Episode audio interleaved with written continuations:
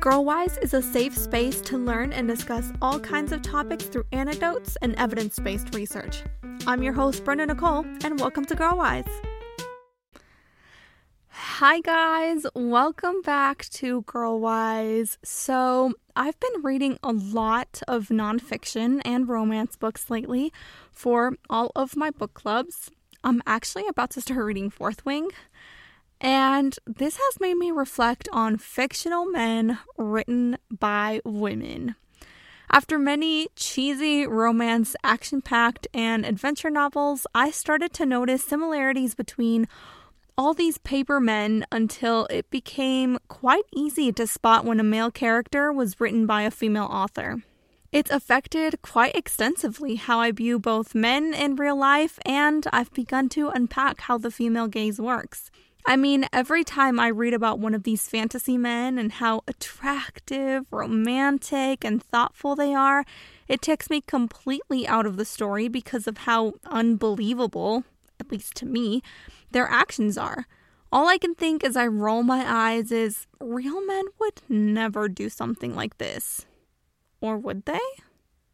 Hey everyone! Before we begin, I wanted to give a clear and important disclaimer to ensure that listeners understand the limitations of the advice given on this podcast. I am not a professional or expert on the topics being discussed, and you should always use your own judgment when it comes to where you stand on a subject and making decisions. While I do my best to direct you in what I think is the right direction, it is always wise to consult with a qualified professional when seeking advice on a particular issue. References will be in the show notes so you can take a look at the places I'm getting my information from as well. You know your own story and situation better than anyone else, so do what is best for you always. Thank you so much and enjoy this episode. One of the things that really highlighted this idea for me was all of the dual point of view books that are quite popular nowadays, especially in the romance category. It adds another layer when we're no longer seeing the male character from the female protagonist's point of view, but are inside the male head reading their thoughts. It's in these books that I could not suspend my disbelief because of how tame and respectful their thoughts about their love interests were. Even when they were thinking about ripping their clothes off and how attractive they were, there were details that I've never seen a man notice or even care about. I'm pretty convinced that though I don't want it to be that way, it might be wishful thinking from the female author. All of this can be led back to the female gaze, which is defined as the ways in which women and girls look at other females, at males, and at things in the world. This concerns the kinds of looking involved and how these may be related to identification, objectification, subjectivity, and the performance and construction of gender. When reading about this topic, I came across an article that used the term female vantage point, and I think that's what makes these books so enjoyable. In most of the modern romance books, made to be lighthearted and as a way to escape reality, their world has literally been changed so that the female protagonists can fully indulge themselves in romance without the constant threat to their safety because these men have been completely formed to be respectful without a hidden bias. And that is one of the biggest differences, I think, between the female and the male gaze. The most potent form of the male gaze strips the woman of any power and control she has over herself so that she becomes only what the man wants of her, while, on the other hand, the female gaze in writing makes men safe. Even in the most pick me books, there is a sense of safety from the man for that female character. Ginette Vincendeau, a professor of film studies at King's College London, talks about the reciprocity of the female gaze, or how it can counter the imbalance that is thought to corrupt the male gaze. Quote, there is more of an equal power relation between the person depicted and the person depicting, which is to me a feminist gesture. End quote. This once again highlights that men want more control and women want safety. Maybe due to the fact that in order to control, the patriarchy takes away women's safety. Also, let's talk about more control they already have and have had all the control and men want more. So, while pondering this, my curiosity got the best of me, and I looked up the best rated smut or romance books on Goodreads written by men. I mean, I can't just assume that these bookmen are completely unrealistic. I have to give a real man a chance to prove me wrong. So I read one of the top rated ones, and oh my god, it was just as bad as you think. Unreadable. I was not able to read more than two chapters, and the book was only like 90 pages long. It had all the themes that you could expect, like not seeing women as real human beings, knowing that they were super smart, much smarter than the protagonist and his buddies, but never truly being equals, and what they did sexually being much more important anyway, wanting to take all the control the main love interest had over her life to save her because she didn't know what she was doing. Knowing that the men had all the economic power so they could manipulate women into doing whatever they wanted because they were desperate for economic stability, and the list goes on and gets worse. And this was supposedly one of the best there was. This literally had like almost four stars on Goodreads. But unfortunately, my hypothesis was proven correct. All of this is to say that after reading all of these books, I found myself quite frustrated with real life men. Both from an awakened feeling that I also want these types of romance to be true and to experience them as anyone would, and not understanding why they're not like that in the first place. When looking at this from a higher perspective, asking men to fully get rid of their misogynistic beliefs or sexist thoughts sounds like the rational path, but in reality, this includes undoing hundreds, if not thousands, of years of these ideals being normalized, enforced, and passed down for generations, and that means an incredible amount of pushback. One article describes this as, quote, there's a discontent in the world of dating, relationships, and a heterosexual romance. It is an acute and perceptible lack of humaneness.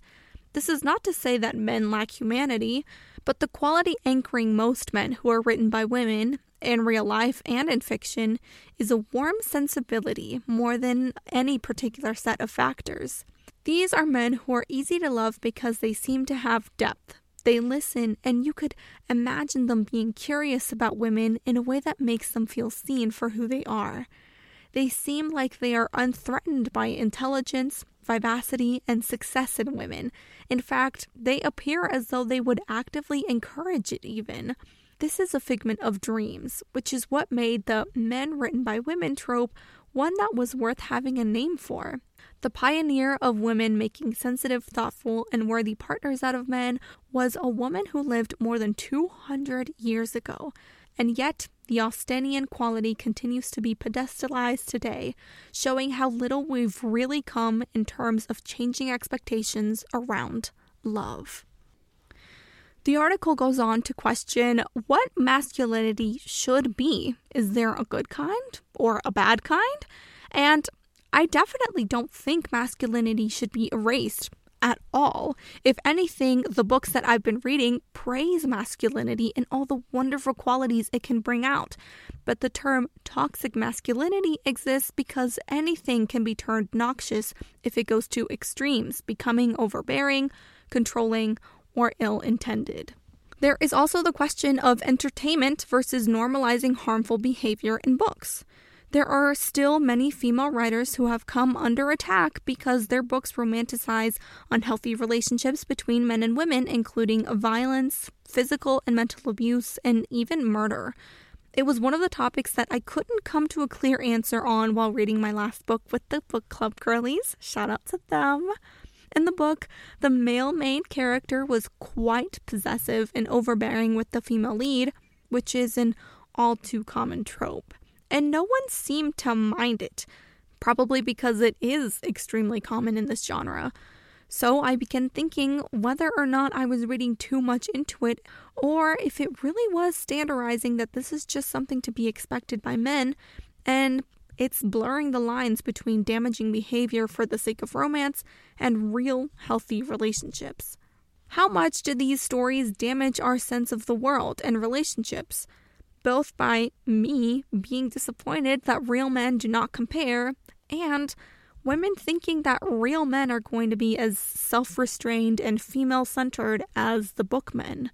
How ethical is it to write such stories under the guise of romance and even call it love? Spoiler alert this type of terrible behavior is not love. How far is too far with entertainment? I mean, I also am completely against the over censorship of media, including books, so saying that these shouldn't exist is also not right. Clearly, not all men written by women are good men, but they are still the idea of what men look like under the female gaze. One that can be warped with each person's experiences through a world that is ruled by the patriarchy. Nevertheless, generalizing is one of the most harmful takes that we can promote. We have to judge each person by whom they choose to be and what morals they choose to keep instead of projecting other people's evil decisions onto them. While heteronorms and heteromasculinity are fundamental problems, generalization is not the answer. So, I'm going to judge each person individually and take them at face value without imposing my fantasies and knowing that there are billions of people. So, I think I will find someone compatible with me, and that may resemble a nice, handsome book character. so, with that being said, it's time for Ask Me Anything, the ending segment of the podcast where you can ask me anything. Today's question is What do you think about sugar daddies? This is such a complex topic. When I was younger, I used to watch a lot. I don't know why I was so curious to learn about it, but I used to watch a lot of videos about girls telling their stories or maybe even vlogging their experiences with sugar daddies. I thought it was so, I mean, I still do find it very interesting. I think that I mean, look, it's extremely complex. On one hand, to be able to, you know, have the freedom and not be persecuted by living your life the way that you want to and having two consenting adults have an agreement is, I think, a step in, in the right direction. But then on the other hand, you have very messy and not to repeat myself so many times, but very complex dynamics between men who are in power and women that have to resort to some sort of sex work in order to be financially stable. A lot of the girls that are into the sugar daddy lifestyle usually need the money for basic needs. It's not, yes, sometimes they get spoiled with luxury items and vacations and all of these things, which if they want that and if they like that, then, you know, they have every right to have it. But a lot of these girls usually entertain these lifestyles because they need money for schooling or their apartment, you know, books or groceries, you know, very basic needs. And so we have to ask ourselves why they're even being put in that situation in the first place or why these dynamics are even possible to exist in the first place. Instead of shaming the people who are involved i think we have to go back to the very basics and figure out why young, beautiful women are having to resort to these types of interactions so that they can fulfill basic needs because of how little opportunity is granted to them. And also, on the other hand, why the market is even available, like why men pay for company or what has led for men to want to pay for company because of the male loneliness epidemic. So, I mean, it's it's, it's a very complex topic.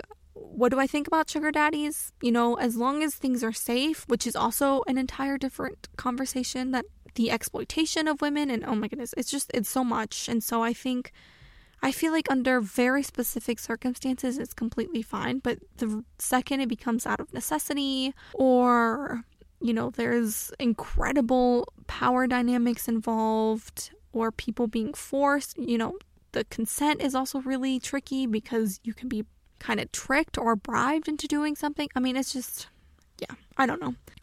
Yeah, that can be an entire different episode. It is all there's there's a lot to be said. There's many dynamic, and so I never want I would never want to judge or especially hate on those girls because I think it's definitely all out of survival. So, and then the very small small percentage that isn't out of survival.